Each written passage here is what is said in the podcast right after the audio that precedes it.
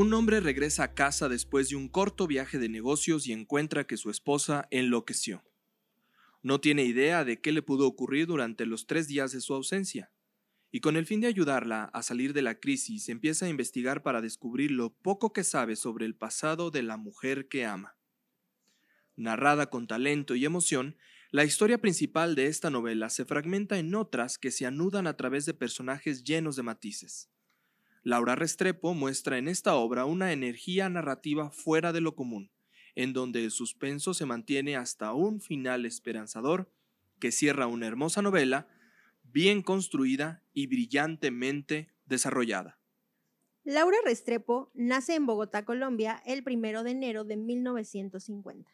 Estudió filosofía y letras en la Universidad de los Andes y posteriormente un posgrado en ciencias políticas. Trabajó como profesora de literatura en la Universidad Nacional y del Rosario, alternando este trabajo con algunas publicaciones de periodismo. En 1983 fue nombrada por el presidente Belisario Bentancur como miembro de la Comisión Negociadora de Paz entre el gobierno y la guerrilla M-19. Derivado de esta experiencia, publicó un reportaje, Historia de un entusiasmo, por el que tuvo que vivir exiliada entre México y Madrid hasta 1989. En México, Colaboró como columnista en el diario La Jornada y en la revista Proceso. Su primer cuento lo escribió a los nueve años de edad. Su padre siempre decía que su hija sería novelista algún día, y fue la muerte de este un factor determinante que la inspiró a dedicarse a esta labor. Entre sus reconocimientos se encuentran el Premio Sor Juan Inés de la Cruz de 1997 de novela escrita por mujeres, el premio Prix France Couture de 1998 de la crítica francesa a la mejor novela extranjera, el premio Arzobispo Juan de San Clemente 2003 a la mejor novela en lengua española y el premio Alfaguara de novela 2004. Ha escrito cuentos y reportajes, pero principalmente novelas. Dentro de las 10 novelas que ha publicado, destaca Delirio, del año 2004, por la que fue galardonada con el premio Alfaguara. Y con esto comenzamos un nuevo episodio del podcast Un libro, una historia.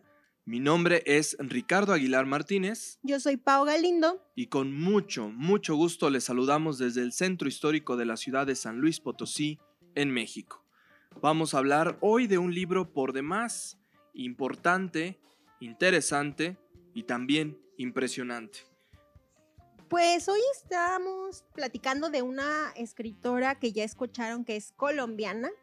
Eh, y ella tiene publicadas muchísimas novelas, pero pues es principalmente conocida por esta porque pues fue la que ganó el premio.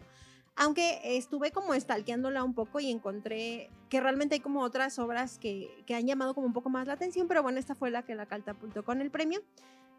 No estoy segura cómo llegamos a este libro en el podcast. Ya les hemos platicado que los vamos formando y vamos checando qué contenido, cuál y como quieren más o menos ordenándolos.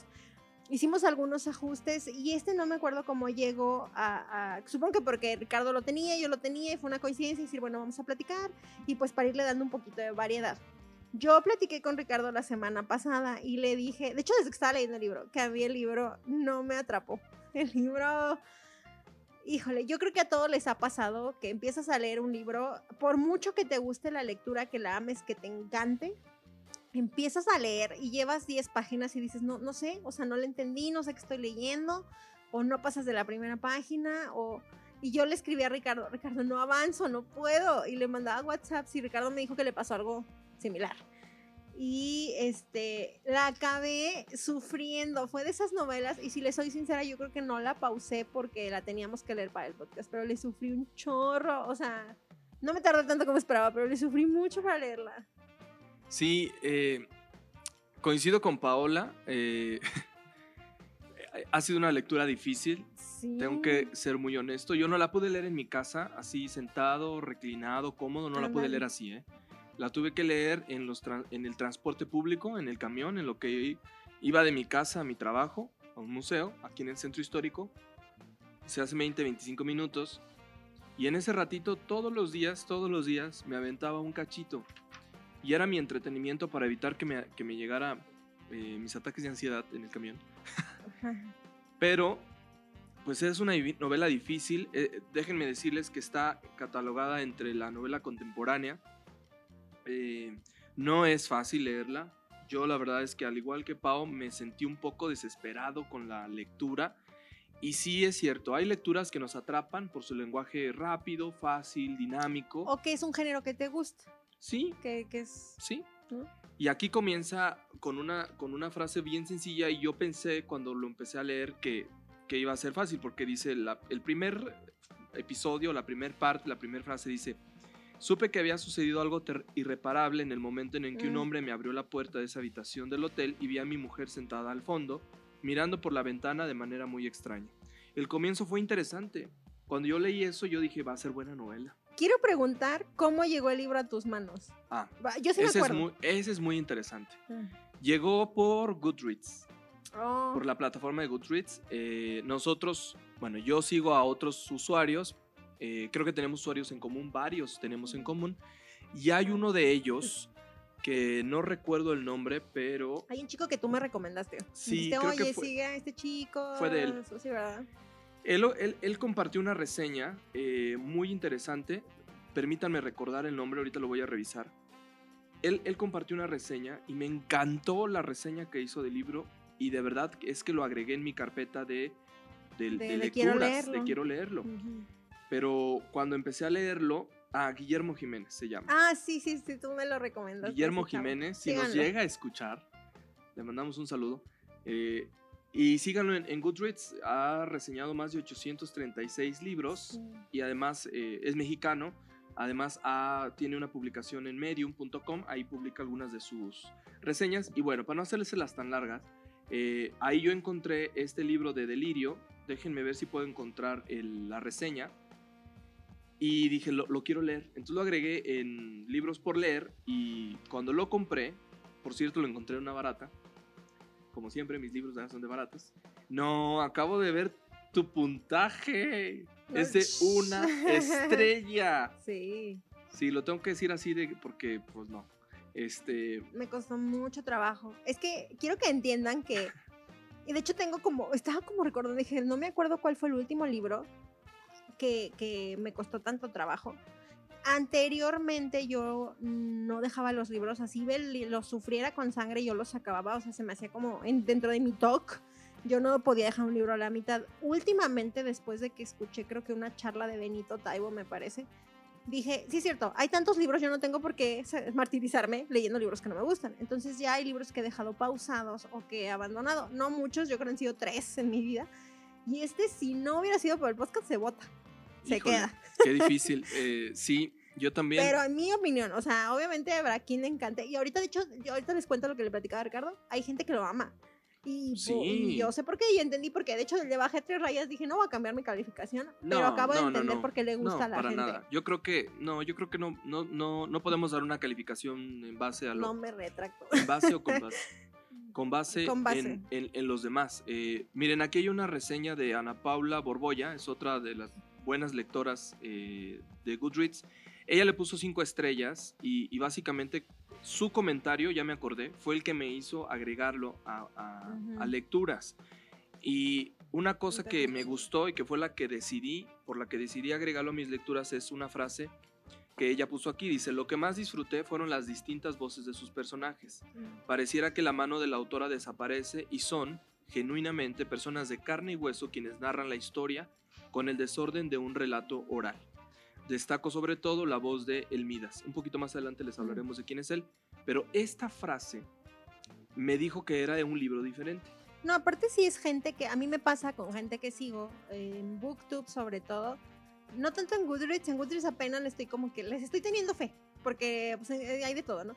Pero en Bookreads, en, Bu- perdón, en Booktube sí, sí sigo gente que sube videos de libros, que son libros que a mí me gustan, que es gente que lee similar a mí, que digo, pues si esta persona ama este libro, pues claro que a mí también me va a gustar. Entonces, eh, yo siento que si uno, tú dices, me lo está recomendando y yo sé que es alguien a quien le tengo fe, pues claro que sé que me va a gustar. Entonces, pues esta chica ya sé quién es, el chico ya sé quién es, entonces obviamente son buenas referencias para que tú dijeras, claro que quiero leer ese Sí. libro. Sí, por eso yo lo agregué en mi lista de libros. Me lo encontré en una barata Mm, en esta librería famosa que no hay en todo el país, pero que muchos la conocen. Eh, lo compré y la empecé a leer y me di cuenta que iba a ser... eh, en las primeras páginas no, ¿eh?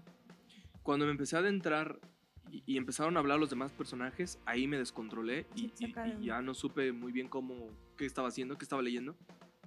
Y así lo acabé, en, en el transcurso del transporte público lo acabé. Pero que yo lo tomara en mi casa y lo leyera con calma, no podía, necesitaba como, como algo que me obligara a enfocarme, porque sí es fácil de que yo me perdiera. Entonces sí es un libro que es un buen libro. Yo no voy a criticar si es buen libro o no. Para mí es un buen libro. Pero sí es un poco difícil entender las voces que hablan ahí. sí es un libro de prestar atención. Les comento que este libro yo lo compré en una de esas ferias que hay como de mercadito de libros, así, literal, creo que era hasta libro usado, no sé, o libros de esos que ya están abandonados, que la gente no compra y que te los venden muy baratos, eso lo recuerdo. Sé que no lo compré aquí, sé que lo compré en un jardín en, en algún otro estado de, de la República Mexicana, no me acuerdo si fue Querétaro, fue por ahí, pero yo me lo encontré así, León, no me acuerdo. Y una chica que yo sigo en BookTube, que se, su canal es Rainbook, ella tiene muy buenas recomendaciones, muy variadas, este, y ella muy, es como muy intelectual, se me figura a mí. Si ustedes la buscan y la ven, ella subió una recomendación no de este libro, sino de otro de la autora, que ahorita les hago el comercial porque ese libro sí se me antoja y de hecho estoy casi segura que lo tengo. Lo iba a buscar en, entre mis libreros, pero no me acordé, no, o sea, se me fue la onda ella lo, lo, recomienda y dije, wow, o sea, ese libro se ve magnífico. La chava dije, claro que yo creo que voy a comprar ese libro. Veo este de la autora y no me vas a negar, Richard, que la portada está hermosa. A Sí, mí me gustó bonita. mucho la portada. eh, la van a ver en nuestro Instagram, pero es una portada como en color aqua turquesa con pescados que parecen pétalos eh, y dos personas que están como en una cama o algo parecido, pero el color, o sea, te atrapa. Si tú ves esto así, dices, qué bonita portada, y te, te- mínimo lo agarras para ver la curiosidad, ¿no? Entonces, al momento de agarrar este libro, yo lo agarré y dije, ay, es de la misma autora que es de la otra, del libro que les iba a recomendar. Ahorita les hago el comercial al final, se llama La Isla de la Pasión, de la Restrepo. Y dije, me lo llevo. Me costó bien barato, no lo que cuesta normalmente, sino muy, muy barato. El libro original cuesta aproximadamente ahorita ya unos 200 pesos, 200 y cachito pesos mexicanos, entonces menos de 10 dólares gringos. Y yo lo de haber comprado como en 50 pesos. Sí, yo también. Sí, Como ajá. 89 pesos creo que lo compré. Ahí fue donde lo encontré en barata. Sí. Eh, me gustó la portada, como bien dice Pau. Eh, eso Y fue lo que me el de atrapó. Ricardo está más bonito. Sí, porque el mío es de bolsillo. El de Pau no es de bolsillo, es más, es un libro más grande. Mm, Sí está incómodo. El mío es de bolsillo y ya es más pequeño. eh, y me, me gustó, o sea, cuando lo vi me gustó y lo bonito. empecé a leer y me llamó la atención. Y es un libro que no sé si vas a coincidir conmigo. Igual, a mí también me atrapó la sinopsis. O sea, sí lo agarré de atrás. Dije, ok, vale la pena, cuesta 50 baros, me lo llevo, lo que sea. Lo empiezas a abrir y es muy parecido a lo que nos pasó con temporada de huracanes, nomás que el otro, en mi opinión, y por ser un libro a lo mejor mexicano, se lo diferente. Este libro no tiene capítulos, no tiene párrafos, no tiene separaciones. Entonces, estás leyendo un texto completo. De hecho, busqué porque ya ahorita les comento al final, al- bueno, más adelante. Ella eh, le dan el premio Alfaguara, como ya dijimos, y una de las características por las que se ganó ese premio fue por el estilo de narrativa que ella estaba, eh, digamos que poniendo como de novedad en ese momento que en este tipo de lecturas. ¿Qué pasa? Lo empiezas a leer y si eres una persona, yo soy mucho de que voy a leer un capítulo y yo sé, si pauso el capítulo, le pongo ahí mi, mi, mi separador, me voy a dormir, al día siguiente avanzo tres capítulos y así. En este no sabes dónde parar porque no tiene separaciones. Entonces está bien tenso porque la, mayor separación que ella usa, sí hay como medios párrafos, pero son puras comas entre los párrafos para separar ideas. Entonces está bien denso de leer. Si tú estás cansado y no sabes dónde parar, no sabes dónde dices, me quedo aquí, no me quedo acá, le avanzo, no le avanzo, quién está hablando. Y los cambios entre los párrafos son los cambios entre los personajes. Entonces al momento de que tú quieres hacer eso, está bien pesado de leer. O sea, si lo lees cansado, como en mi caso, que normalmente leo en las noches o al despertar. No, pues no, en la mañana no tengo la, la sinopsis, eh, este, perdón, la sinapsis eh, para leerlo. Y en la noche estoy muy cansada como para ese tipo de lecturas. Eso me pasó a mí. No sé a ti, si lo- porque tú lo leías en algo, trayectos. algo semejante. Lo que pasa es que me, me obligaba a terminar el bloque. Entonces, eh, hay un punto y aparte, hay una entrada de un párrafo, nuevo y entonces ahí cambia la voz de quien te está narrando la historia. Y le tienes que estar prestando atención. Sí, porque si no se te va lo que está... Y, luego aparte te obliga a recordar lo que ya leíste anteriormente. Entonces son como como cuatro voces al mismo tiempo diciendo cosas distintas. Y a mí sí me pasó lo que dice Pau. Como yo lo leí en transporte público, cuando yo me tenía que bajar ya al, al centro, al centro histórico, pues tenía que poner el separador ahí, quisiera o no. Entonces Ah, me obligaba a que a la hora de salida de mi trabajo, al subirme otra vez de regreso a mi casa ahora, volviera a comenzar donde lo dejé, porque si lo dejaba ahí y pasaba un día, o dos días, o tres días, como habitualmente a veces me pasa con otros libros, me iba a perder el, el- el hilo. Entonces prefería, fíjense bien, leer ese, ese párrafo completo hasta su término y pausarlo ahí, para el día Ah, siguiente empezar en un párrafo nuevo Con una nueva voz. con una nueva voz Ah, ya. y no confundirme. Entonces, Claro. sí les tengo que decir que fue un libro que leí rápido.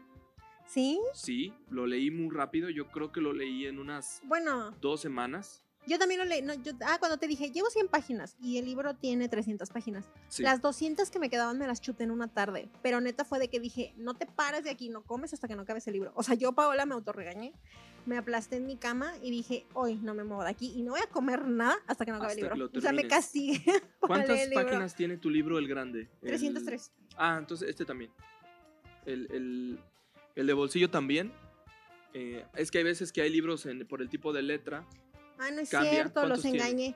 Tiene 342. Ah. Pero lo- mis notas, las que yo tengo, es que las versiones, la nueva versión editada Sí. ya tiene 303. Sí, entonces tu libro es 303. editado. Ajá. La mía es esta, de edita. ¿Qué significa eso de editar? Ah, lección de literatura rápida del día. Cuando los libros, cuando las editoriales, las casas editoriales los sacan, que es primera edición, la primera edición es el primer tiraje, cuando es una reimpresión, quiere decir que esa primera copia que les llegó la vuelven a imprimir como venía, como estaba. Cuando es una edición, quiere decir que pasó por una revisión para hacer cortes de párrafos, eh, corrección de estilo, alguna cuestión, y lo vuelven a sacar, pero ya tiene menos páginas, en algunos casos puede que le hayan agregado algo. Entonces, si tú checas, cuando ustedes se van como a la parte de atrás, de, de- o sea, la primera página en la parte de atrás, ahí viene si tu libro es primera edición. Por ejemplo, el mío dice que es la séptima reimpresión del 2005 de la primera edición del 2004. Entonces el mío es el texto original. Ok. El tuyo, seguro ya, si no es primera edición, estoy segura que no, porque aquí dice que las nuevas ediciones ya tienen 303. ¿Qué pasa? Que esos ya vienen más filtraditos, ya trae alguna porque como todo, no, no deja de ser, aunque sea un libro, a veces traen errores de ortografía, se les fue alguna palabra, alguna impresión quedó cucha y lo que sea. Entonces lo que hacen es revisarlo y decir, ¿sabes qué? Se le quita, Sí, se el le mío es ajusta. de 2019. Ah, entonces el mío, por ejemplo, es nada más una reimpresión, pero la primera edición, entonces el de Ricardo ya es edición. Entonces, a veces las ediciones, ah, en algunos textos conviene porque ya queda, ya lo lees mejor, ya lo lees más bonito. Entonces, esa es la diferencia entre reimpresión y edición. Las ediciones nuevas ya vienen así de bucket y ya son de 303 páginas. Yo me imagino que le quitaron paja. Yo me imagino que le Probablemente, ah, porque sí trae, trae mucho. Yo tengo que ser muy honesto, yo me brinqué uno o dos capítulos que dije, ok, no me interesa ya seguir la historia de este personaje, de esta voz. Mm. Eso como que, nah, me lo brinca, me brincaba el párrafo y entonces retomaba lo que me llamaba la atención. Eso lo hice en las últimas 20 páginas. Ah, sí me dijiste. Sí, que te dije, no, me lo tuve que brincar y no, pa- no pasó nada. Realmente era como relleno y nada más. Ahora, Mm. vamos a ver de qué va el libro. Les cuento. Para el libro, ahorita que les diga Ricardo, como él bien les leyó en la sinopsis, pero antes de que Ricardo les diga eso, les voy a decir cuál es la correlación con la autora. A mí se me. Ah, muy bien. Este. Vi una entrevista porque Ajá. yo realmente el libro, ya les dije tres veces, no me gustó para nada. No es, no sé si no lo leí, no era mi momento, no era el momento del libro, no lo sé. Y dije, pero a la gente le gusta porque me chuté una entrevista que le hacen a Laura Restrepo, no me acuerdo en qué, alguna feria de libros, supongo. De hecho, no, más bien en, el video de YouTube no dice en dónde estaban ellos. Resulta que ella, este libro lo empezó a escribir, este, bueno, ella cuenta la anécdota de que su papá quería que fuera escritora, ella no quería ser escritora, se muere su papá, ella decide ponerse a escribir, etc. Eh, su hijo estaba en Nueva York. Esto está como, creo que se me hizo la, parte cool de por qué el libro está así. Ahorita tiene que ver con las historias mías y de Richard. Su hijo estaba en Nueva York y consume una droga, le dan a consumir una droga, no menciona el nombre de la droga, pero la droga hace que su hijo eh, pierda completamente la razón y se ponga pues drogado, valga la redundancia, y el efecto de toda la, la, secuela que tuvo esa droga le dura aproximadamente tres meses a su hijo. Al ella estar interactuando con su hijo, se da cuenta que su hijo está fuera de sí. Su hijo no, pues sí, o sea, no, no razona adecuadamente, etcétera. Y ella empieza a escribir la historia de una mujer que ayuda a un hombre que está pasando por una situación en la que tiene estos ataques como de psicosis, de poca lucidez, etc. Al final decide cambiar, hacer un giro y meterlo como con, ahorita platicamos de eso, el contexto de Colombia, darle ahí unos toques y la historia cambia y la protagonista se vuelve una mujer todas las experiencias que ella toma a raíz de platicar con su hijo, ella más o menos cuenta, porque la entrevista no está completa, no la encontré completa, encontré nada más los primeros 30, 40 minutos. Ella cuenta que eh, platicaba con su hijo y veía que su hijo tenía pequeños momentos de lucidez, momentos en los que no, momentos en, en los que su hijo le contaba cómo se sentía, en lo que si tenía sentido alguna expresión, etcétera y ella todo eso lo toma como una experiencia, lo convierte en narrativa y es lo que le da forma y título a Delirio. Y ahora sí, ya contado la... Y eso dije, ah, señora, le drogaron al hijo, me encantó. Fíjate que entonces, eh, con, lo que, con lo que me cuentas, eh, esto yo no lo sabía.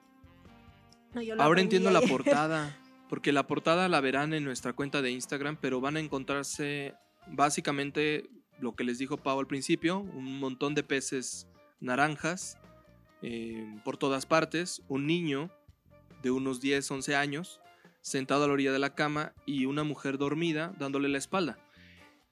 Si nos rememoramos a lo que nos acaba de contar Pau, pues este niño puede ser el hijo de la autora. Yo no lo había pensado así, fíjate, ahorita la me gustó, pero no lo había pensado así. Sí, pues tienes razón, ahí va. A lo mejor la niña, el niño está en su eh, en su debraye mental y, y, la mamá está como descansando, pero ella está implícita en ese problema. Entonces es interesante la portada.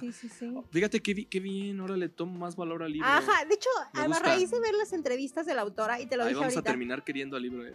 Sí, eso fue lo que te dije. No voy a cambiar mi calificación. Pero. Pero a raíz de ver a Booktubers de Colombia y a raíz de ver las entrevistas de la autora, dije, órale va. Ya entendí cómo está el asunto. Que Respeto el libro, digo, en ningún momento. Es un libro, digo, se ganó un premio de mucho dinero, por cierto.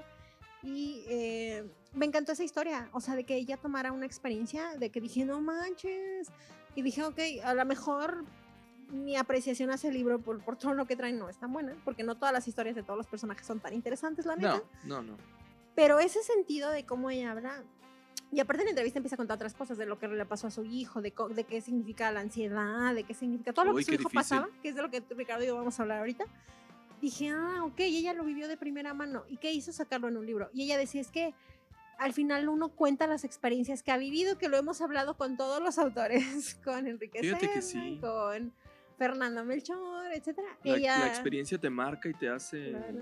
Y, yo creo que, bueno, no me quiero adelantar, no me voy a adelantar mejor, vamos a contarles de, qué va. Cuéntales de qué va. Bueno, Delirio es un libro que comienza con esta frase de eh, llega un hombre a la habitación de un hotel eh, en busca de su esposa, la cual estaba extraviada, y la encuentra en una habitación de un hotel caro, lujoso, en Colombia, pero la encuentra desorbitada, fuera de sí. No tiene razonamiento de ella misma, mm, lo reconoce a medias, pero no tiene ni idea de por qué está en ese lugar, ni de qué ha pasado durante este viaje que él ha hecho a pesar de que ella no quiere, no quería que hiciera ese viaje, y se encuentra con todo un drama detrás de sí. La historia se basa en cuatro personajes básicos, que sería eh, precisamente el personaje central, que es esta mujer que está en delirio, su esposo, eh, que no me acuerdo si tienes por ahí los nombres, se me olvidan los nombres, pero bueno, aquí en este caso no le llama por su nombre, le dice por su apellido, que es Aguilar. Aguilar es su esposo, eh, él es una persona pues de negocios que sale constantemente, viaja, pero tiene una relación bastante curiosa y difícil ya con su esposa, así que este viaje es un aliciente para él para poder salir fuera. Cuando regresa se da cuenta de este caos y empieza a investigar un poco para ver qué pasa. Hay otro personaje ahí que es la tía de la persona que está en delirio, que pues tiene historias que ha vivido con, con ella, pero la manejan de una manera muy extraña. Eh, eh, no, yo no terminé de entender muy bien cómo la relación de la tía ahí. Y hay otro personaje que es un colombiano, que este es como la figura central después de ella, de la que está en delirio, porque es como un amante de la juventud, un novio de la juventud. Este colombiano me encanta porque si ustedes no son colombianos, pero han visto series de Colombia e intentan leer las partes de él con el acento colombiano, les va a encantar. Yo hice eso. De hecho, eh, una de las cosas que a mí personalmente no me, me, se me dificultaba un poco es que precisamente utiliza expresiones, la autora es colombiana, entonces claro que sus expresiones son, y su lenguaje es pues de voz de Colombia, es un español al final de cuentas, pero un español de allá, diferente al de México, entonces había esas partes que a mí me costaban trabajo. Sí. Y, y hay cosas que como yo no era de allá, pues yo decía como que esto que... Y luego hay no se entendía, ¿no? Como que no estábamos contextualizados a, la- a- a Exacto. ese lugar. Yo pues- tuve ayuda de alguien Sí. para entenderlo, porque el libro se desarrolla en la ciudad de Ibagué, ajá. en Colombia. Y mi amiga, que por cierto nos escucha siempre, Adriana Arango, Le mandamos un saludo. Ella es de Colombia, Claro, tiene 20 claro. años viviendo en México y nació en Ibagué. Entonces le decía, le mandaba sus mensajes de voz y le decía, oiga, mija, ¿esto qué significa, no? Ajá. Ah, mi hijo, pues mire, Ay, significa me, ya esta me gusta cosa. cómo habla, de Es hecho. una maravilla, ¿no? Sí, Eh, como que es un acento no tan, no tan porteño, no tan del sur, no tan de la costa. Pero todos los que son de allá tienen como esta Sí. presencia fuerte, ¿sabes? Sí, Como- sí, que son, son personas que tienen una presencia fuerte, ¿cierto? Ruda. Ajá. Entonces le preguntaba, oye, ¿qué pasa esto? ¿Qué significa? Ah, mi hijo, es que mire, en esa época que se fue no sé qué, da, da", y me contaba la historia. Y Mm. decía, ok, ya puedo entender una referencia. Pero Ujú. si no tienes a alguien que te ayude un poquito con esas cosas, sí, estoy de acuerdo. La parte de este personaje colombiano que es está relacionado con Pablo Escobar Sí. resulta Ajá, difícil. ¿no? Al momento de ver las reseñas de los chicos de Book- Booktube que hacen videos y que todos le ponen una excelente puntuación en, en- el libro, todo el mundo dice, es que retrata nuestra realidad de Colombia, retrata la realidad de mis papás, es que retrata el problema de clases sociales, así. Y yo dije, es que Paola, tú no vives en Colombia, entonces claro que no te identifiques con lo que el libro te está contando. Digo, no quiere decir que yo haya crecido este, en Hogwarts y por eso me gusta Harry Potter, o sea, no, pero aquí la neta me costó mucho trabajo. A lo mejor en contraste con lo que pasa en México, no sé, pero todos los booktubers hablan de eso, de que para ellos fue el, realmente el, el encontrar un libro que hablaba abiertamente de estos problemas. Ahora, ojo, el libro se publicó en 2004. Sí, claro que por supuesto que ya había narco, pero no como lo vemos ahorita. Aquí en México no, o sea, sí, sí había, pero no se destapó de la manera tan, entre comillas, natural que es ahorita Sí. que ya estas series tienen y todos son famosos. Entonces, esta cuestión estaba muy tapada todavía y que una escritora viniera y lo sacara y le diera ese tinte tan natural y expresara cómo está. Ellos decían mucho la lucha de clases y este personaje que tú dices que es este Midas, es el nombre del personaje. Midas McAllister. McAllister. Muchos decían que era precisamente su personaje favorito porque reflejaba el hambre que tiene la pobreza de Colombia. Y, las, y la gente decía, es que sí es cierto, tú, el, el libro presenta las clases en la medida en la que aquí las personas todos tratamos de salir de la crisis colombiana, de la guerrilla colombiana, de la pobreza colombiana, que la situación obviamente ha cambiado, las reseñas son de N número de años, pero todo el mundo se identificaba mucho decía, es que sí, entonces y encuentras esta salida y yo dije, ok, entonces es evidente que yo no me identifiqué y a lo mejor no me gustó, pero ellos lo vieron como algo que reflejaba. Y les digo, 2004 a 2020, entonces ahorita en el 2004 ya me imagino que el libro ha de haber sido la bomba de, de mostrar a Pablo Escobar de esa manera. Pero ahorita Sí, estamos en la parte sin spoilers, paréntesis. sí, claro. em, a mí me, me, me gusta lo que dices, Pau, porque me ayudas a recordar a temporada de huracanes, que es un libro que Ajá. entonces nosotros nos sentimos muy bien identificados en México, porque se desarrolla en Veracruz y porque es uno de los estados que hasta donde sabemos es uno de los más afectados, entre otros, por el tema del narcotráfico.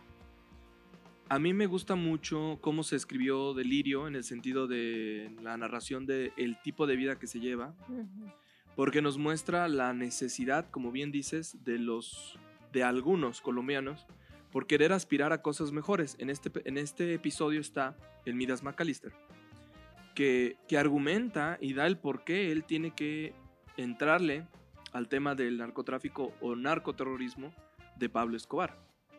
Pablo Escobar es por, de por sí ya un personaje que creo que América Latina conoce bien y creo que eh, es uno de los únicos personajes que ha llegado al extremo del narco, a, tal grado que hoy se llama narcoterrorismo. Y que finalmente, bueno, que no hay persona alguna en América, o incluso me atrevería a decir que en Europa, que no sepa quién es Pablo Escobar Gaviria.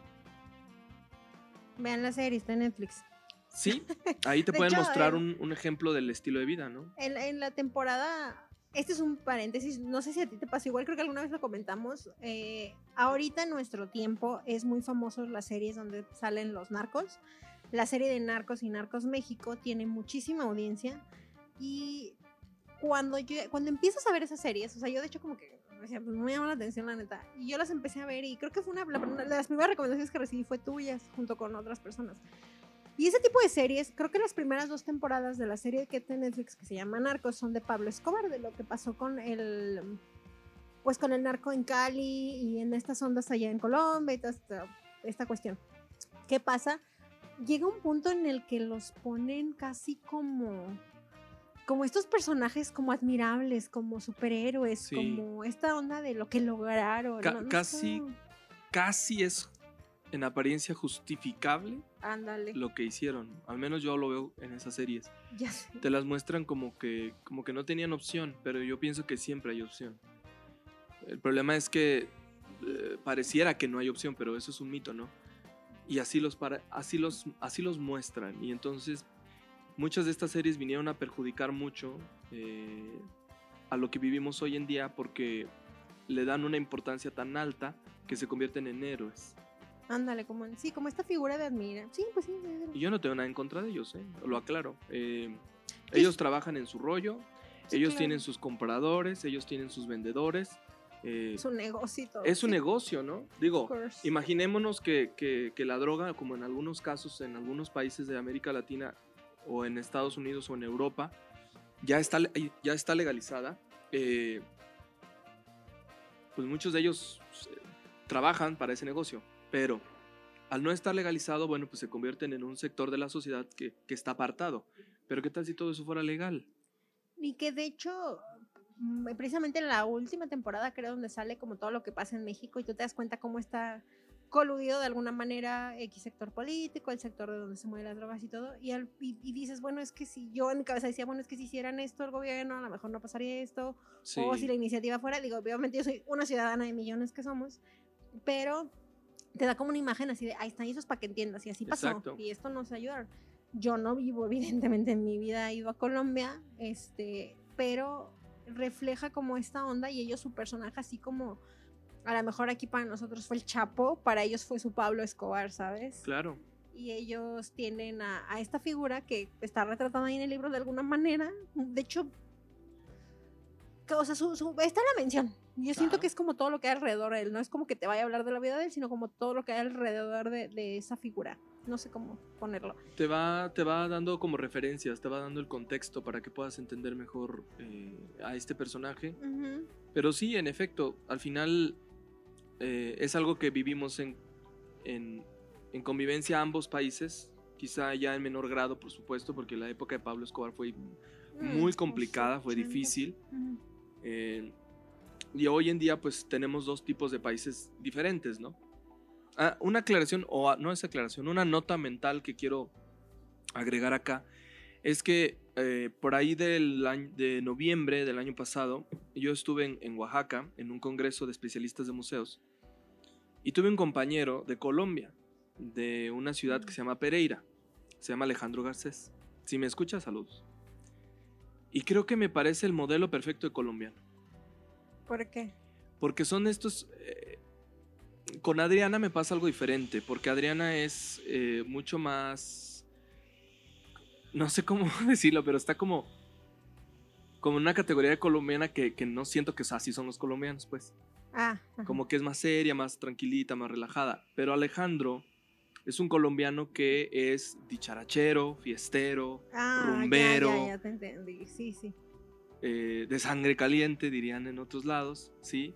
Es alguien que tiene esa, esa vibra que, me voy a atrever a decirlo, pero que opaca a muchos de los, de los integrantes de otros países, incluyendo a los mexicanos. Cuando bailaban los colombianos, creo que te lo conté, tuvimos una Mm. fiesta, cuando bailaban los colombianos, eh, cuando les ponían cumbia y bailaban, no, bueno, era de que abra el espacio, porque no hay mexicano, ni costarriqueño, ni puertorriqueño que les gane.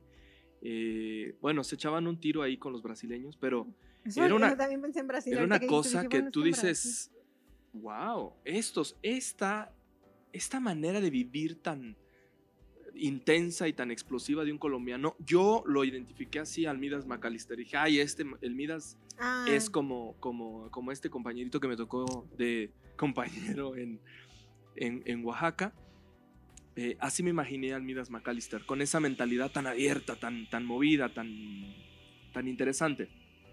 Pero también tiene sus traumas, el Midas McAllister.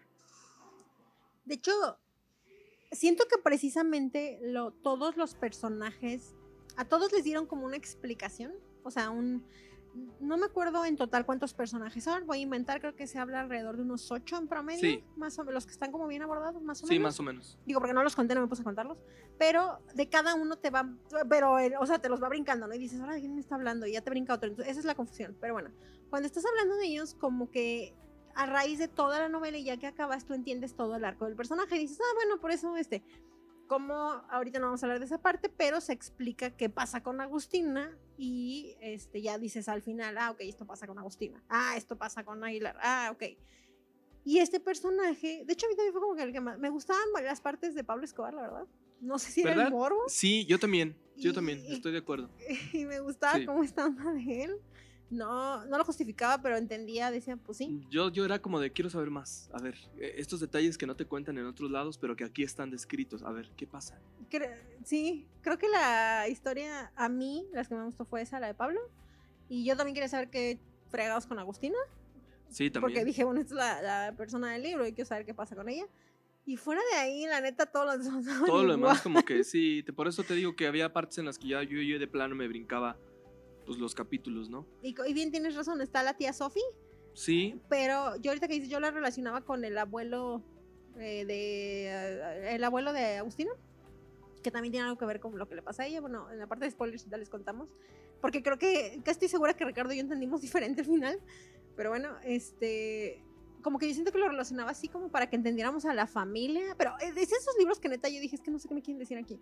A mí, a mí, Paola, eso me pasó. Como hay personajes que es obvio que no pueden, pueden novelizar la historia de Pablo Escobar, pero no deja de ser la historia de Pablo sí, Escobar. claro.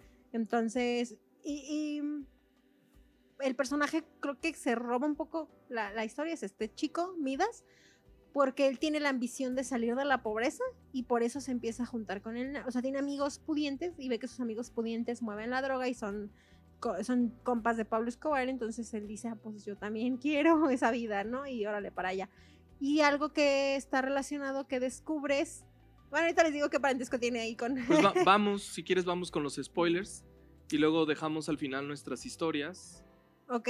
para eh, que eh, la gente pueda entender mejor nuestra historia, porque igual y a lo mejor si les contamos la historia y no les contamos el Sí, spoiler, tienes- pues no, sí, no claro. van a entender Me quedé mejor. pensando de importante para que entiendan los que no, los que ya le pausan a quien que A ver, vayan entonces, a escuchar. ajá. Ajá. Si a usted no le gustan los spoilers y hasta aquí llegó, muchas gracias. Nos vemos en el siguiente. Oye, que estoy seguro que nadie se detiene No, de aquí. hecho, fíjate que tengo mi- amigos que me ¿Qué han hecho dicen? comentarios así de, oye, escuché tal, o estoy escuchando. Ajá.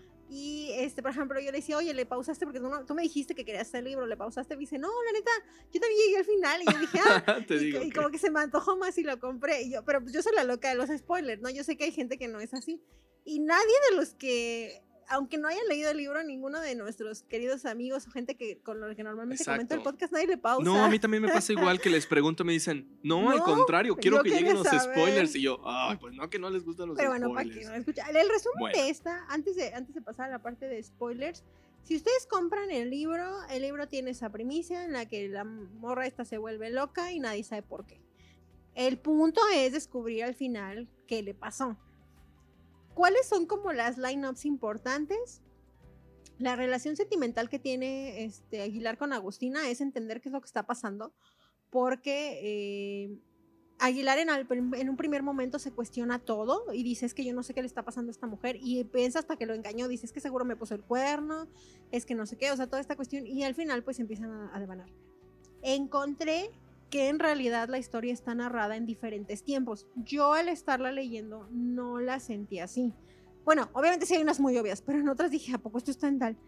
Ahí la, la- que está corriendo, la principal historia que está corriendo en el presente es la de la relación de, de Midas y pues Pablo Escobar y la relación de Aguilar y Agustina y ver qué onda. La historia es del pasado, es esos dejos donde aparecen la familia de Agustina, que queremos saber quiénes son. Hay por ahí un personaje, este, que es el hermano menor de Agustina, que se llama Vichy. Hay una historia relacionada con él que tiene que ver como con eh, la homosexualidad. Y, es, y tú no entiendes qué está pasando ahí, pero bueno, él está, eso está contado como en pasado. Y también la vida del abuelo de Agustina y la vida de la tía Sophie, que ya les contamos, entre otros personajes que aparecen. Pero entonces narra, brinca temporalmente entre pasado y presente y al final ustedes que van a encontrar en el libro, pues saber qué, qué onda con esta mujer y por qué se volvió loca y pues ver cómo- en qué punto se quedan los personajes. Entonces, antes de pasar a, a los spoilers, pues sería esa la recomendación del libro. Si lo quieren leer, eso es, eso es una cuestión de ustedes. Busquen, o sea, básense en nuestras historias o busquen una reseña y decidan, como dice Ricardo, si alguien les recomienda o no. Porque aquí yo, por ejemplo, no les puedo decir, sí, corran a leerlo, porque la neta está complicado de leer. No se lo recomendaría a cualquier persona. Entonces creo que Ricardo tampoco diría, no es el libro que te compraría para regalarte y ponértelo a leer a alguien, no lo harías. No, tendría que tener much- mucho tiempo y también tendría que tener atención plena para poder entenderlo y leerlo despacio.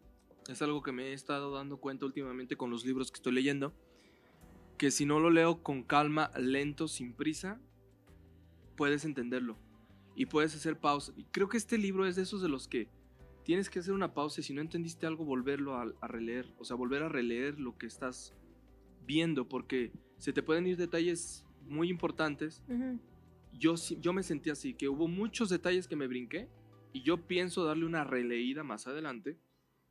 Yo lo pensé a raíz de entenderlo. lo de la autora. Dije, ay, a lo mejor ya Lo vemos entendí". con diferentes ojos, ¿verdad? Sí, Ojos. sí cambia. Yo Sí. cuando vi qué onda con la autora, me gustó la neta el hecho de que ella tomara una experiencia personal y dije, ah, no está hablando a lo loco, o sea, la neta ya sabe qué, qué está pasando aquí.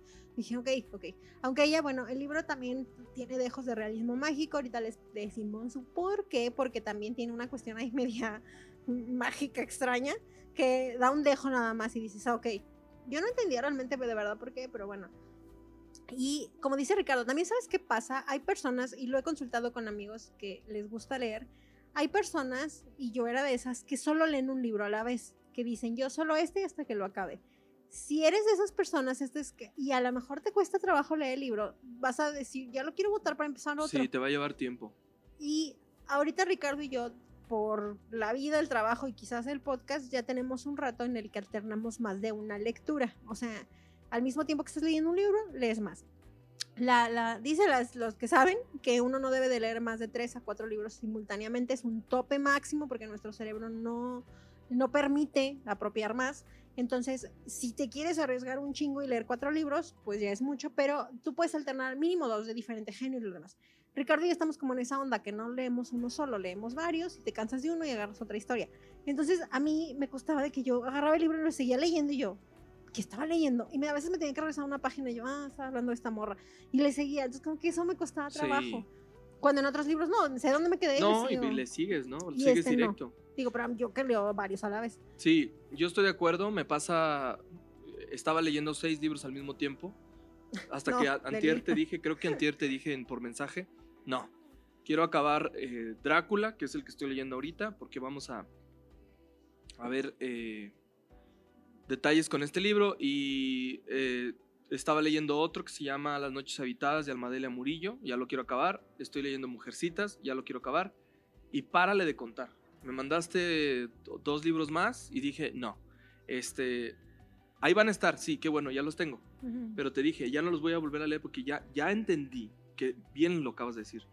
No se pueden leer más de tres porque la No. mente ya no sabe ni qué está leyendo ni qué nada. Entonces, No, y más para, o sea, en el caso de, hay veces que dices, bueno, X, pero a mí yo antes, por ejemplo, sí podía, cuando empecé a leer más de uno, como que no me le daba tanta importancia o leía libros más tranquilos, así.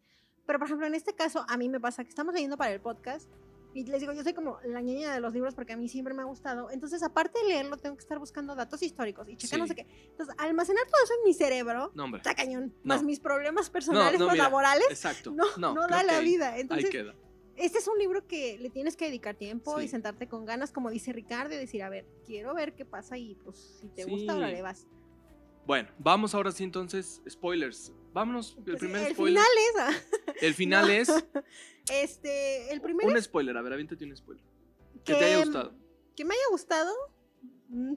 Bueno, uno de los spoilers eh, que más me gustó ahorita se los digo después porque se va relacionado con el final. Pero antes de eso es que cuando descubrí que o entendí como la relación en la que Midas era el exnovio de Agustina en su juventud jovenesca. Entonces ellos eran novios y yo dije, ah, caray, entonces por eso me estaba contando la relación. Entonces al momento de yo entender eso dije, ok, pero... Y, y Midas vuelve a aparecer más adelante y yo, porque yo como que lo estaba leyendo y dije, ¿esto qué? Y ya cuando llegué dije, ay, es que eran novios. Para mí fue como un, Sí. ok, this, this is happen. Y cuando empiezas a entender la historia del hermano, que de hecho eso lo, lo dicen mucho los youtubers, que no sé si es spoiler, pero este chico que les decía que era el... Agustina creo que tiene dos hermanos, y uno grande y uno chico. El grande se relaciona con Midas, y según yo, tiene, ese son como la relación de que... Ah, bueno, no, para que entiendan. Agustina es de Varo, Agustina es de la Sí, sociedad es- colombiana ajá. rica. Sí. Y Agustina este, tiene pues, toda su familia es de Varo, su hermano grande tiene Varo, el Midas conoce a su hermano grande y ahí es por cómo la relación de cómo ellos tocan y van a dar con Pablo Escobar.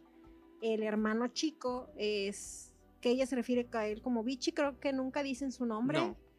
Es homosexual y es eh, relegado, o sea, tratado mal por tener esa condición Sí. en la familia. La neta lo tratan bien feo. Lo excluyen Lo totalmente. excluyen, sí, y, lo- y el papá lo, lo ve como tu aberración del mal. Y Agustina lo, lo arropa como de que, ay, no, mi, mi hermanito chiquito, yo lo quiero. Entonces, cuando empiezas a entender esa conexión, te das una idea y dices, ok, ah, por aquí va la historia de ellos. De esa, de la línea familiar o de esos personajes, que te, o sea, ¿qué te gustó, qué no te gustó?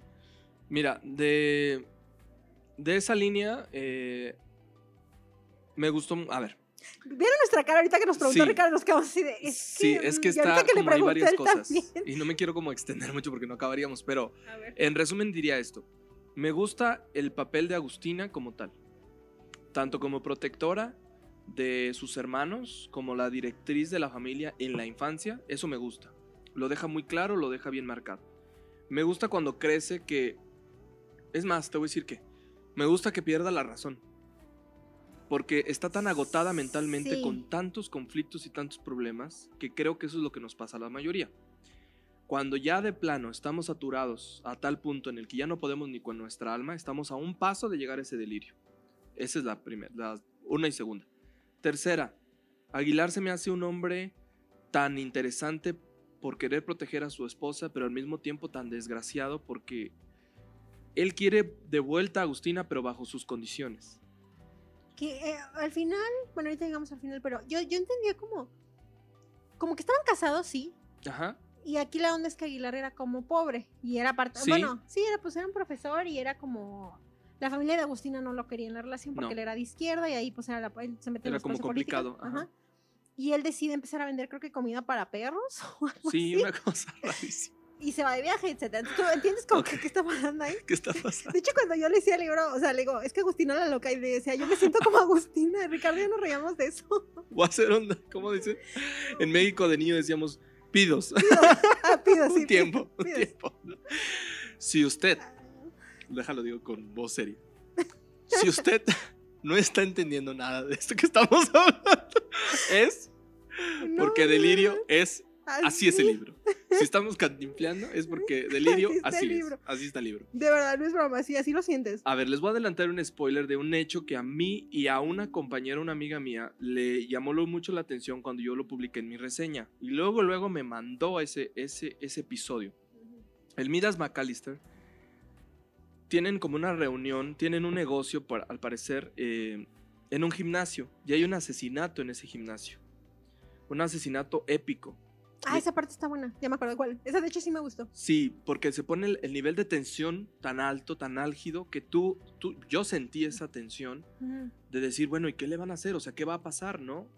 Y al mismo tiempo ves la eh, desconexión del ser humano, Sí. de que no te importa el, el- el dolor del otro, Ajá. que queda en evidencia ahí. No, no, es, no es que nos guste el asesinato, no, lo, no es así. Es el hecho de lo que pasa, es cómo te van mostrando la historia. Y creo que tiene mucha referencia a la vida común. Cómo te vas perdiendo poco a poco, hasta que puedes llegar a ser tan insensible. Porque eh, yo iba a decir eso, ¿cómo te insensibilizas? Porque, vuelvo a lo mismo, el libro es del 2004. Ajá. Publicar eso en el 2004 a lo mejor era más controversial que si lo pones ahorita en el 2020, que Sí. ya hasta a lo mejor puede salir gráfico en la tele, ¿no? Entonces yo también decía, bueno, tiene mérito, ¿no? Yo creo que pues, estoy, leyendo, por ejemplo, yo también ya terminé hace tiempo Drácula. Este, spoiler alert, va, vamos a hablar de Drácula más adelante. En uno de los episodios hablaremos de, de terror y va a ser Drácula uno de esos libros. Y este, yo decía, bueno, es que el libro es de 1800 y fracción, o sea, Hay un estilo de escritura, hay un, con- un Ca- momento. Claro, entonces obviamente al momento de leer yo decía, esta mujer es de Colombia y el libro es del 2004. Es como que mental. En ese momento, luego ya, ya busqué más cosas y dije, ok. Pero yo eso lo decía, ok, es del 2004, ahí no sale tanto, ok, ok, y lo entiendes. Esa incivilización. Y tiene razón Ricardo, me regreso a la parte esa que dice, como no tiene patas ni cabeza, ahorita lo estamos, de verdad se los estamos tratando de poner en orden, pero el libro es un, el libro es un desmadre.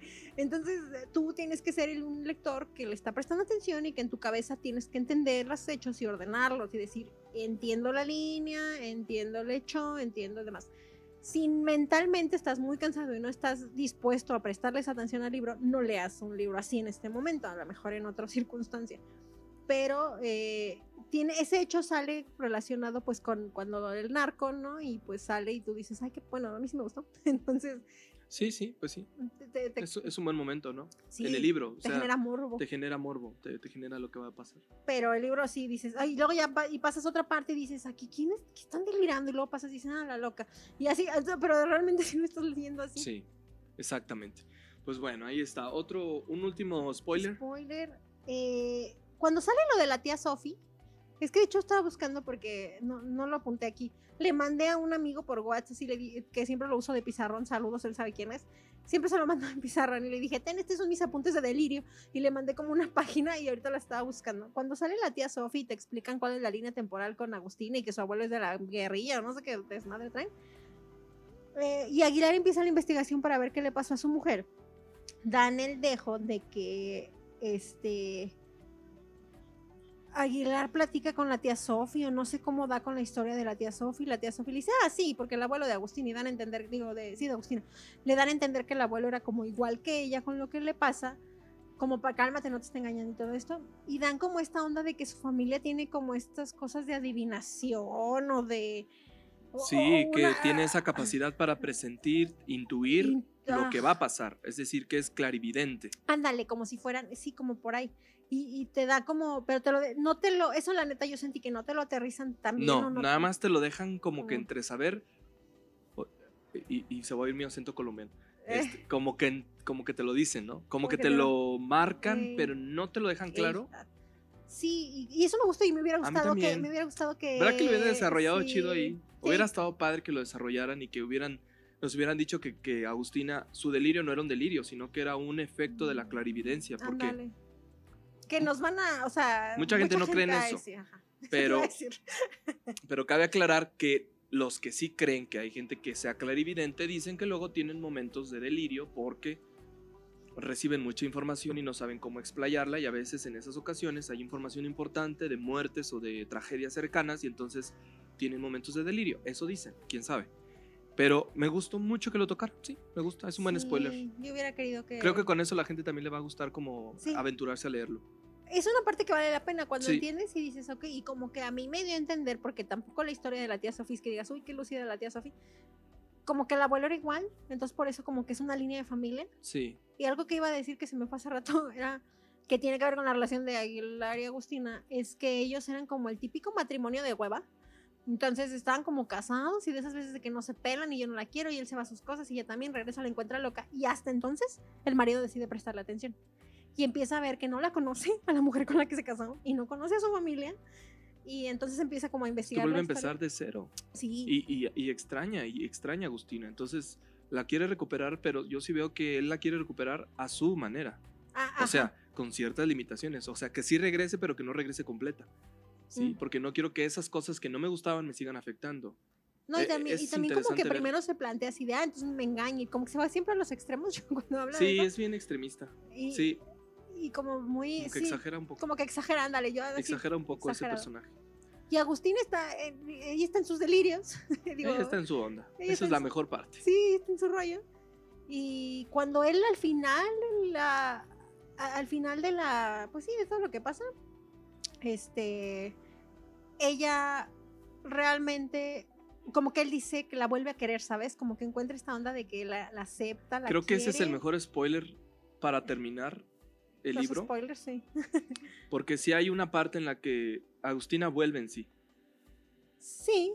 Finalmente, y ahí se queda. O sea, ese es casi, casi el final. Agustina vuelve en sí, pero no nos explica si del todo. Porque Yo siento que como, no que vuelva en sí, sino como que vuelve a la, entre comillas, normalidad. sí, Yo así lo entendí. Es que por te decía, siento que ni tú ni yo llegamos al final y que yo creo que la autora quiso a que llegáramos. Siento que esta señora llega como a una normalidad en la que Aguilar dice, ay, así la quiero. O sea, y como que siente que la acepta como con su locura y dice, y me voy a volver a enamorar de ella, o algo así termina el libro. Y dije, ay, qué cursi. Pero, dice algo así como... eh, Agustina pasó varias veces frente a él sin decirle nada ni buenos días siquiera. Simulaba no verme, dice Aguilar. Sus ojos eludían mi corbata roja como si se hubiera arrepentido de escribir esa nota. Eh, preparaban un pavo y trajinaban con unas manzanas y unas verduras haciendo caso omiso de mí, así que me serví un café y me senté a desayunar. A ojear el periódico y observar a mi mujer que pasaba una y otra vez frente a mí, como mirando hacia otro lado. Eh, y finalmente aquí termina con algo así como de... Como que ella reacciona y dice, oiga, eh, ¿te parece suficientemente esta corbata roja que estoy utilizando? Porque ya Agustina ya estaba cuerda. O sea, ya podía... ándale. Ya lo ignoraba a propósito. O sea, era como, me caes gordo, este... Estoy yo en mis cinco sentidos. Y esa, esa sensación de no hacerte caso es porque no quiero hacerte caso, pero no estoy loca. Me gustó que regresara a ese punto porque entonces me dejó la puerta entreabierta a que pudiese existir otro libro o otra parte. Pero pues no. Pero pues no. Pero te- es precisamente como esta onda en la que la escritora, bueno, cerrando la parte de los spoilers, yo dije, y si les soy sincera, este, me enojé con el libro y dije yo, y te lo dije cuando nos vimos hace como no me acuerdo cuánto tiempo, un día que te dije, es que me está costando y no me acuerdo. Dije, yo quiero saber por qué demonios le dieron el premio a esta señora, te lo juro. O sea, fue mi... mi- Investigar qué era, que, que por qué les daban el mérito del premio Se. Y les quiero platicar un poquito. La segunda lección del literato del día es que el premio Alfaguara realmente es este, un premio para los escritores. De hecho, cualquier persona puede accesar o tener eh, oportunidad de ganar este premio. A ella le reconocieron el estilo narrativo y esta onda de cómo entrelazó las historias. Eso es una de las razones por las que se dice que se le dio el premio. Ustedes son escritores, ¿qué necesitamos para acceder al premio Alfaguara? Si ustedes están escribiendo, eh, o, o en nuestro caso, si en algún momento quieres acceder al premio, este premio se da anualmente. Tú necesitas ser mayor de edad, no importa el país o la nacionalidad de la que seas. Y uno de los requisitos es que tu novela tiene que estar escrita en español castellano, que el cuento haya sido original e inédito, la novela, y que no lo hayas puesto en ningún otro concurso, que la primera vez que lo metas a concursar sea el premio Alfaguara y para que te lo chequen. Eh, es un texto de prosa y tiene que ser, eh, te da un número de palabras que ya cuando las conviertes tiene que, digo de páginas, digo de palabras y perdón, que cuando las conviertes a páginas tiene que ser entre 150 a 1200 páginas, o sea, un, un no sé cuál libro largo este, Hito, Game of Thrones o algo que sé, pues pueden participar en el primer Alfaguara, bueno, no es cierto porque son gringos, pero eh, de esa extensión, o sea, y lo más corto son 150 y ya con eso lo puedes meter a concursar. Entonces realmente eh, depende mucho de los jurados de ese año y de que de tu innovación al escribir, pero pues cualquier texto, cualquier persona que haya Puede, puede, puede participar. aspirar. ¿Qué te ganas? Te ganas 175 mil dólares, Mm, que, que yo creo que nos Nada sacan de malos. pobretos, ¿no?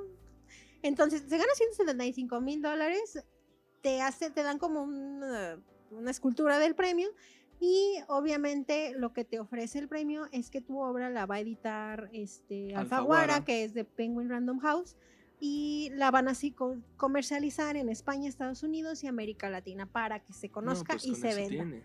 Entonces, si ustedes son escritores, pues puedes acceder y buscar las bases. De hecho, ahorita están vigentes, estaban vigentes, no sé si por lo del COVID o así. Para el momento de que yo hice mi investigación, que yo quería saber por qué le dieron el premio a esta señora, yo dije, ah, ok.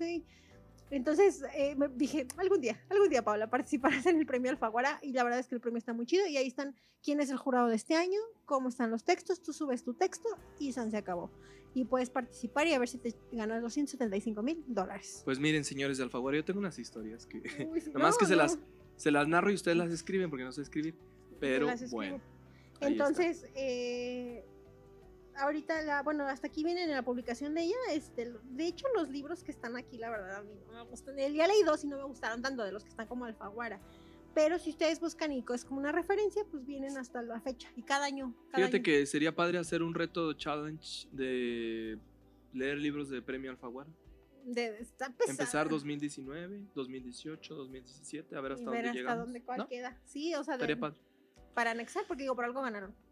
Así es. Bueno, Termina nuestra reseña de Delirio de Laura Restrepo, porque yo pensé que nos iba a costar es. más trabajo, pero no, sí, de tela de fluyó, fluyó. Sí, sí, cantinflamos, ya saben por qué. Eso me dio No, mucha risa hace un rato. Este, si usted no está entendiendo nada, no se preocupe, el Así podcast está bien.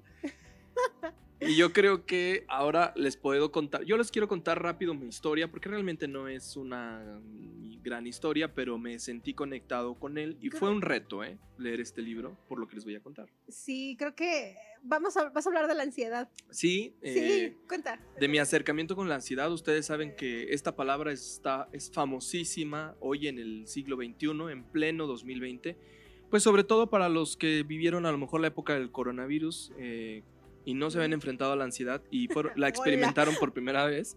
Bienvenidos al mundo real. Eh, yo la experimenté más o menos en marzo del 2019. Fue la el primer acercamiento que tuve. No, marzo del 2018 18. primer acercamiento con la ansiedad. Yo de veras, de veras, de veras, de veras, se las cuento rápido, eh, me sentí que estaba cayendo en la locura. ¿eh? Eh, Paola fue, fue testigo de muchos momentos y ocasiones en las que yo me sentía realmente mal. Eh, salía corriendo de los lugares, o sea, no, no literalmente, pero, pero me sentía mal, Pero casi. pero casi salía corriendo de los lugares, o sea, dejaba a Pau ahí abandonada y yo me huía a mi casa, porque mi casa era el único lugar, el único refugio donde yo me sentía cuerdo. Cuando yo salía a la calle, pues no sabía si lo que estaba pasando a mi alrededor era real o no. Y, y la verdad me empecé a preocupar tanto porque hay una línea de mi familia, una línea genética donde hay personas con locura. Entonces yo dije, ya valió. Este, yo también soy de esa lista, seguramente. La mente ya saben cómo es, es la loca de la casa. Se le ocurre tontería y media. Y entonces, em, pues decidí buscar ayuda psicológica, pero les voy a ser honesto, no me ayudó. Eh, no me ayudó para nada, al contrario, me empeoró la situación. La ansiedad llegó a mí después de leer un libro de una chava que no me acuerdo cómo se llama. De, sí, no sé, de la... Igual ahorita lo encontramos y les digo cuál es. Eh, ella escribe libros como, Ya sé cuál es. como muy de ese tipo, como, como de ansiedad y de temas, pero muy didácticamente. Yo terminé de leer ese libro, no, yo no tenía conocimiento de que existiera la ansiedad y a los pocos meses me, me llega los ataques de ansiedad fuertes. Es Amalia Andrade. Amalia Andrade. Este, de cre- sus de Ah, cosas que Muérdete piensas cuando te uñas, muerdes sol- las uñas. Esa cosa. Así lo busqué, es que me acordaba del título del libro, pero no de la autora. Ese es el libro infernal que, que, que yo asimilé que me despertó la ansiedad. Aguas. No estoy diciendo que sea un libro que haga eso. A mí me. Yo lo referencié con eso, opinión personal. Y entonces, em, pues fue difícil, la verdad, a- asumir ese tema. Y les voy a decir que no estoy diciendo que los psicólogos no ayuden, no estoy diciendo eso. Estoy diciendo que a mí, Ricardo, no me ayudó el tema del psicólogo porque necesitaba un psicólogo especialista en terapia co- cognitiva. Así que entré en internet, en- encontré por casualidad del destino a una página de Facebook que se llama eh, Ansiedad, o no me acuerdo el título correcto, eh, algo así. Luego se las, se las comparto, no me acuerdo bien ahorita del tema, del título. Fabiola, Fabiola, chin, se me van los nombres. Fabiola algo de ansiedad, así, Fabiola Cuevas. Eh, tiene una página y es psicóloga de terapia cognitiva. Y empecé a escuchar sus podcasts y sus videos en YouTube y las publicaciones en Facebook. Así me aventé un año entero de mi vida con ansiedad, que fue disminuyendo progresivamente hasta que hoy les voy a decir que la ansiedad no se quita nunca. Después, una vez que te da, Una vez que eso te iba a decir. ya no de- desaparece. No, es muy triste. La vas, la vas eh, La controlando. controlas, la aprendes a controlar, pero no la eliminas. Y es mucho más, es mucho mejor si ustedes la controlan por ustedes mismos a que tomen medicamento. Porque yo tomé medicamento, eh, tuve momentos bien fuertes, bien fuertes, eh, y me hacía mucho más daño el medicamento. O sea, me ponía, tenía unas pesadillas horribles, eh, no podía salir a la calle. Yo estaba conversando con familias, con mis familiares, y yo pensé que, pensaba que no era cierto lo que estaba viviendo. Entonces es una desconexión tremenda. Hoy en día estoy muy bien, me siento feliz y pleno. Y tengo ratitos de ansiedad, ratitos, pero no así a ese nivel. ¿Y ahora qué me refiero con ansiedad? Ansiedad tipo, eh, chin, no voy, a llegar, no voy a llegar a tiempo y la mente empieza a desarrollar una historia, esa es la ansiedad. Eh, no me siento como contento, me siento como ansioso, me quiero ir a mi casa, esa es ansiedad.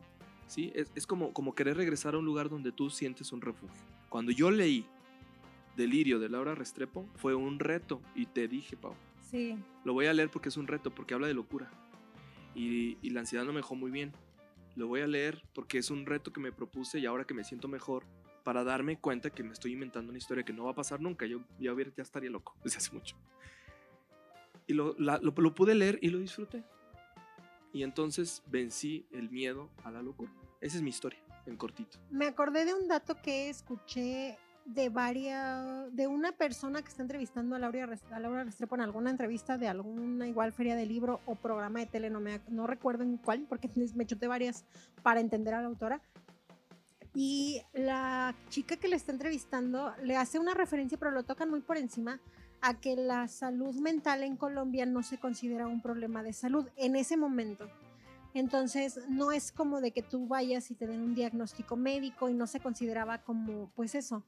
Entonces, el hecho de que Laura lo tocara en su libro, para ellos era muy importante para los colombianos porque estaban evidenciando que hay personas que necesitan una atención. Y a mí se me hizo cool, pero luego ya se desviaron del tema y ya no hablaron de eso. Y eso es ahorita que lo tocas, algo que obviamente yo no vivo, yo no sé de Colombia, etcétera, pero yo dije, ah, ok, entonces ellos también se les hizo como un grito de, mira, está el narco, mira, están los problemas mentales, mira, y eso está padre, ¿no? Por algo le dieron el premio a esta mujer. Y ahorita que dijiste, bueno, hablando lo- mis notas sobre qué iba a ser mi historia, se las estoy mostrando a Ricardo. Ah, ok. Tiene que ver Sí. con la Sí, sí, totalmente. Es que es en lo que nos sentimos identificados. cuando, de cuando más o menos digo, bueno, aquí puedo contar este chisme, aquí este. eh, ahorita que le voy a nada más retomar, de hecho, lo de Ricardo para comentarles lo mismo. Cuando a mí me diagnosticaron con ansiedad, me ha explicado el doctor y después el psiquiatra, y así que la ansiedad es diferente para cada persona. Tu ataque de ansiedad, como lo vas a vivir, no te va a dar exactamente igual que a otra persona. Porque les digo esto, yo a veces cuando les digo es que hay ansiedad y demás, tengo amigos que afortunadamente nunca les ha dado ansiedad y me dicen, ¿qué se siente que te dé un ataque de ansiedad? Así me lo han preguntado con esta soberana paz. No quieren saber, por favor. No lo pregunten. No preguntes, claro. Y me dicen así de, ¿qué se siente o qué sentiste? Y yo, pues, o sea, es como, no sé, eh, es complicado. Eh, y se me hace como curioso porque me dicen, es que a mí nunca me da ansiedad o, o pues sí me da nervios, pero, o sea, como, y como que realmente no tienen esa sensación Como de... que interpretan que tiene que ver con nerviosismo, con estrés. No. No, no. O sea, sí está relacionado, pero es un nivel más un profundo. nivel. Y, hay, y ah, les digo, a cada persona les da diferente. Yo les quería contar un acontecimiento de que no me volví loca, pero era un poco parecido, Oye, pero casi. pero casi. Sí, bueno, aparte, digo, depende mucho de, qui- de cómo se te disparó, demás, etcétera. Yo les conté que en mi caso, cuando me diagnostican, me diagnostican depresión clínica y ansiedad. Combinadas en una bomba de tiempo, ¿no? ¿Qué pasa en mi situación? Este, como dice Ricardo, a mí también me dijeron, mira, morra, ¿lo controlas o te mueres? Entonces, y las dos cosas. Entonces, ya la doctora con toda su terapia y todas estas cuestiones, me dieron terapia con, que esa no se las cuento porque la apunté como una nota. Me dieron terapia para el sueño, yo no sabía que existían terapeutas del sueño. Me dieron terapia para la depresión y me dieron terapia para la ansiedad. Y entre toda esa combinación, obviamente, un montón de drogas de las cuales eh, a mí me hacen funcional. En mi caso, yo en un inicio empecé tomando dos ansiolíticos y después uno. Y para todo, o sea, era como esta cuestión de tómatelo y demás.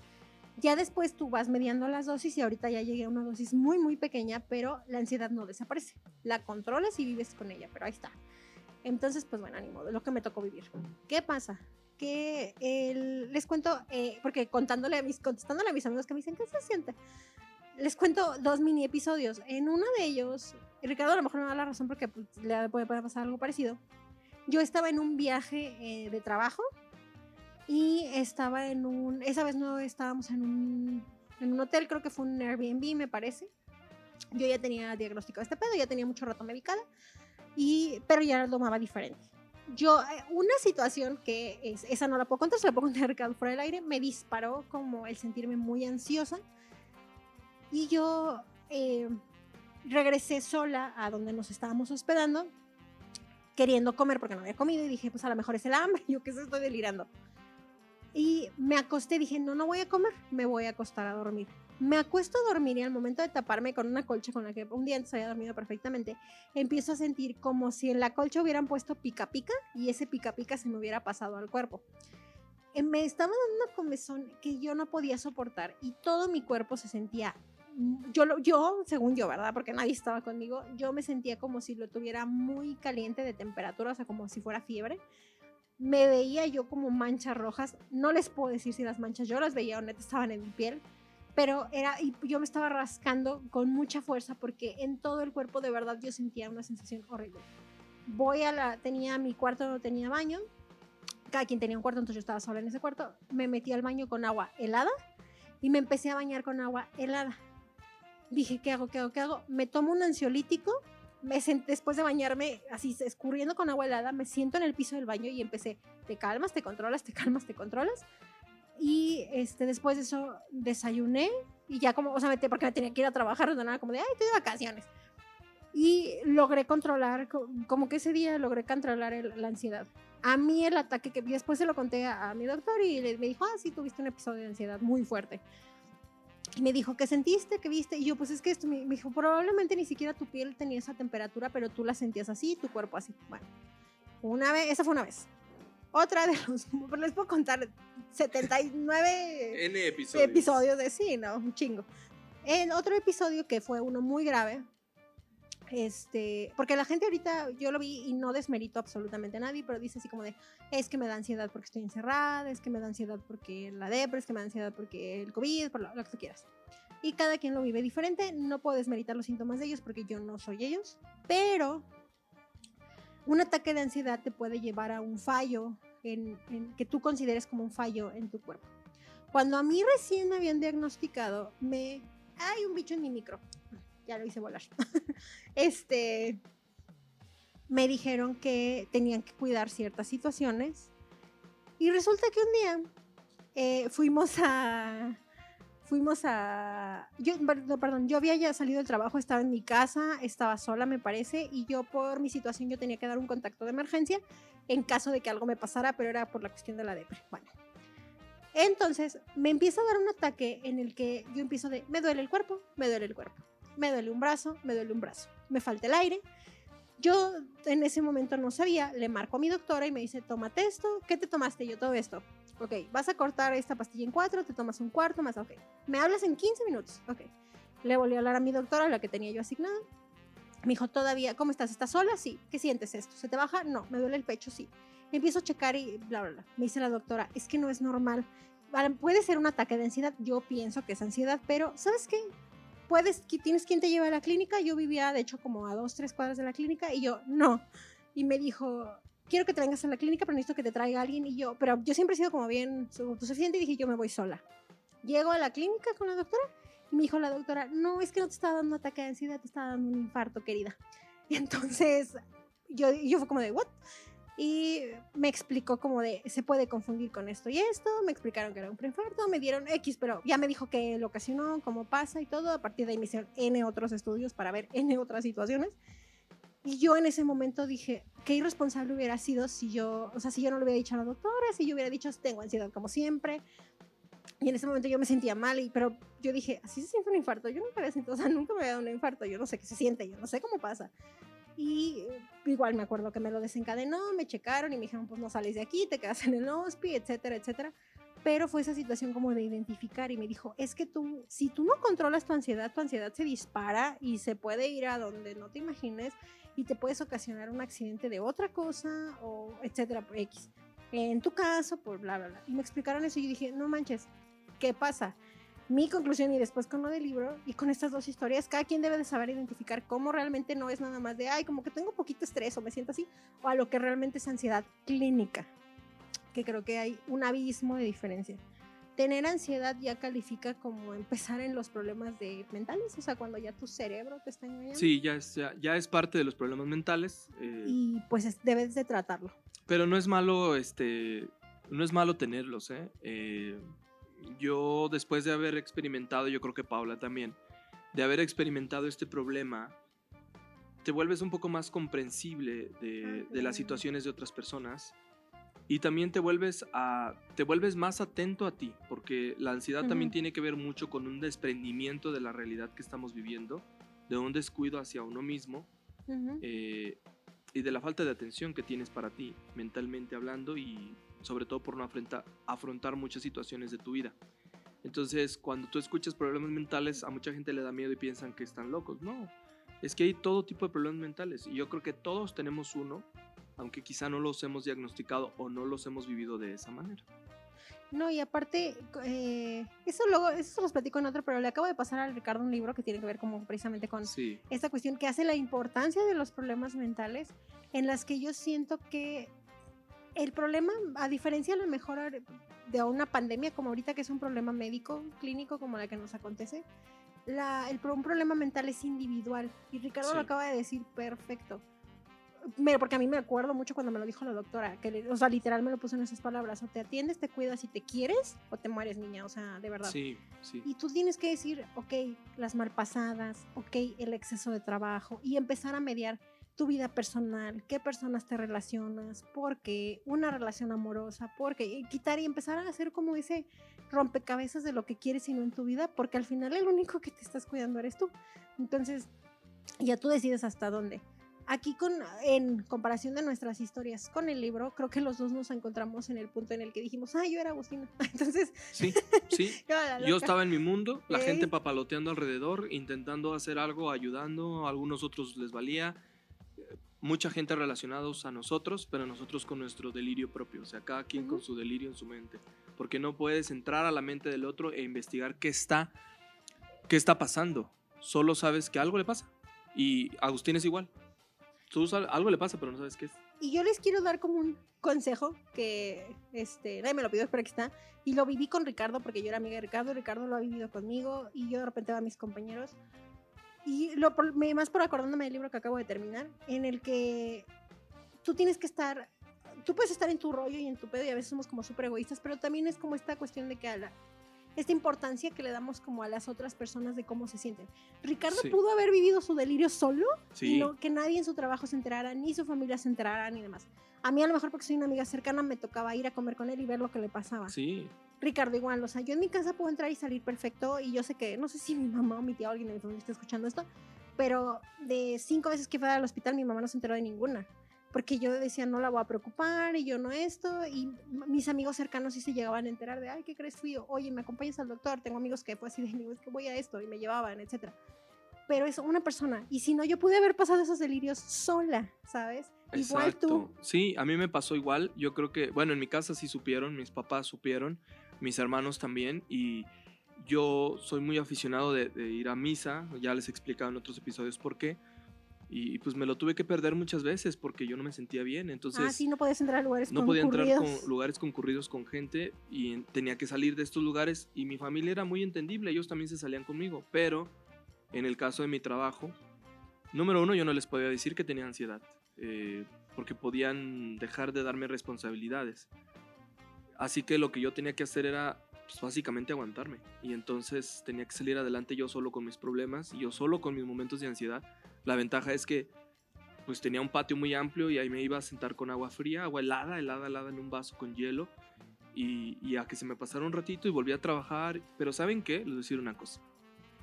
Creo que eso me enseñó a tomarme la vida más relajada y sin la ansiedad no hubiera entendido que la vida es disfrutable de traguitos. No, me, no me puedo querer comer la vida de un, de un jalón. Ahorita lo estoy volviendo a repetir y Pau sabe por qué. Porque ando en- muchas cosas al mismo tiempo y eso me hace daño. Pero hasta que no vuelva la ansiedad otra vez, eh, vuelvo a tener Ya, un freno. Sí, sí, pues Entonces. Creo que, creo que por ahí va. No nos alarguemos más, pero bueno, ahí está la historia. Ahí está la historia y este libro. Ya les dije cuánto cuesta, ya les dije cómo lo encuentran, todavía lo venden. La edición que está ahorita está más padre, que es la que de Ricardo, de hecho, que es más pequeña. Y los invitamos igual este, a que nos sigan en las redes sociales para, Ay, ya para sí. cerrar son los comerciales. Antes de llegar a, a los anuncios patrocinados del día, este, quiero mandar dos saludos. Uno de ellos, Ricardo conoce a uno de ellos, es este, al profesor Félix Arechar, que Ricardo y yo conocemos. Sí, Él, eh, yo lo conocí porque él trabaja en el departamento de vinculación de uno de los CEBETIS, una de las escuelas técnicas de San Luis Potosí. Tuvimos a toparnos en, en- por chamba y pues después nos hicimos compañeros de Facebook y demás, pero es una de las personas que este, nos ha seguido como en el podcast. Cuando yo subo mis reseñas las comenta y demás. Y de hecho me acordé de él y dije, le vamos a mandar un saludo y le voy a mandar el episodio para que sepan cuál le tocó. Pero lo quería saludar porque este, él como que siento que por sus alumnos y conocidos como que de miren y trata como que de acercarlos a los libros y esta onda y la verdad se me hace una labor súper noble y le mandamos un saludo porque yo creo que desempeña muy bien su trabajo con los chicos, es un gran promotor. un gran promotor De de, nuestro la trabajo. cultura y de ahí de nuestra chamba. Sí, claro. Creo que de los pocos, incluso a veces ni amigos lo hacen. eh, y, y él lo hace, eh, sin conocernos, más allá de, de tema de divulgación de ciencia, que es lo que hacemos ambos. Eh, y me gusta mucho que lo hace muy honesto. De hecho, uno de sus alumnos, Francisco Mata, él me sigue Mm. ah, en Ah. Facebook. Sí, ya sé quién es. Y, ajá, y, y es, y es bien asiduo a la lectura también y le gusta mucho lo que publicamos y la. Y les voy a decir una cosa, eh, eso, eso me gusta porque te motiva. No es que queramos que nos estén retroalimentando todo el tiempo, pero es bonito cuando alguien, tú escribes una reseña, te esfuerzas en publicarla, la compartes y alguien te dice, me encanta esa reseña, me gustó y quiero leer el libro. Eso te agrada. Y a veces yo me siento, no sé tú, Pau, pero yo publico una reseña en Facebook en mi muro. Ahí en es se que, llama es que yo no las pongo en Facebook.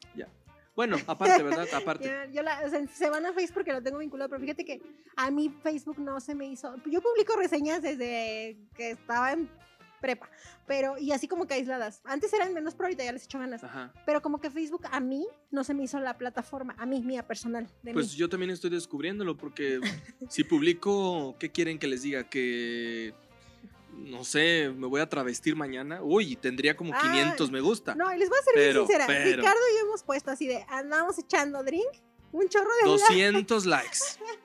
ponemos el libro. Foto de tres. mezcal, 200 likes. Reseña del Sí, delirio sí. Laura Restrepo, uno. Sí, sí, sí. Bueno, no entiendo, pero bueno. Así las, pero bueno, le mandamos saludos a Le Félix porque la verdad es que este lo- hace un excelente trabajo y le agradecemos mucho también todos los comentarios, las reseñas Sí. y la gente que nos manda a de mira, chequen la reseña el libro, mil, mil gracias.